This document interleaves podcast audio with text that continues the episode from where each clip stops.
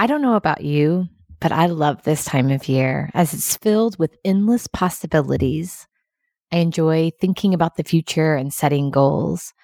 Because I'm naturally someone who bites off more than she can chew, I spend time at the beginning of each new year getting clear about my annual goals. For my career goals this year, I have four very specific focus areas that mean so much to me. In the last couple of weeks, I've gotten two collaboration and speaking requests that both sounded like a lot of fun. But when I filtered them through my focus areas, I quickly realized that spending time on these initiatives, these requests I got, would not add value to those things I most want to accomplish in 2021.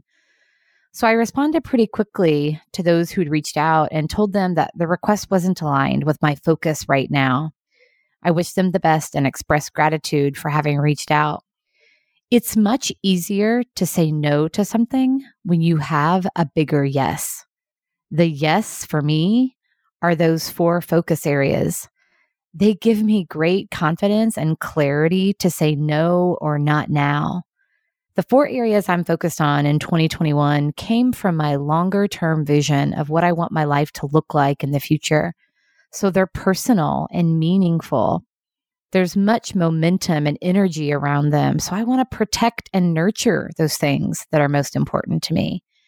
And here's another thing I've noticed. What I found when I explain this to people who reach out and I say no in those kinds of situations is that it garners a lot of respect. I've never had anyone get angry or upset with me, at least that I know of. They seem to get it and many times express appreciation and a desire in their own life to be more focused and intentional. So, what about you? How do you make decisions about how to spend your time, energy, and talent? Are you reacting to what is? Are you living by default? Or are you focused on designing what it is you want? What if you aligned your time, energy, and talent with those activities that are most important to you, that really fill you up? This is your life, and you are in the driver's seat. Own your decisions with intentionality and purpose. What a great way to take care of yourself and ultimately each other.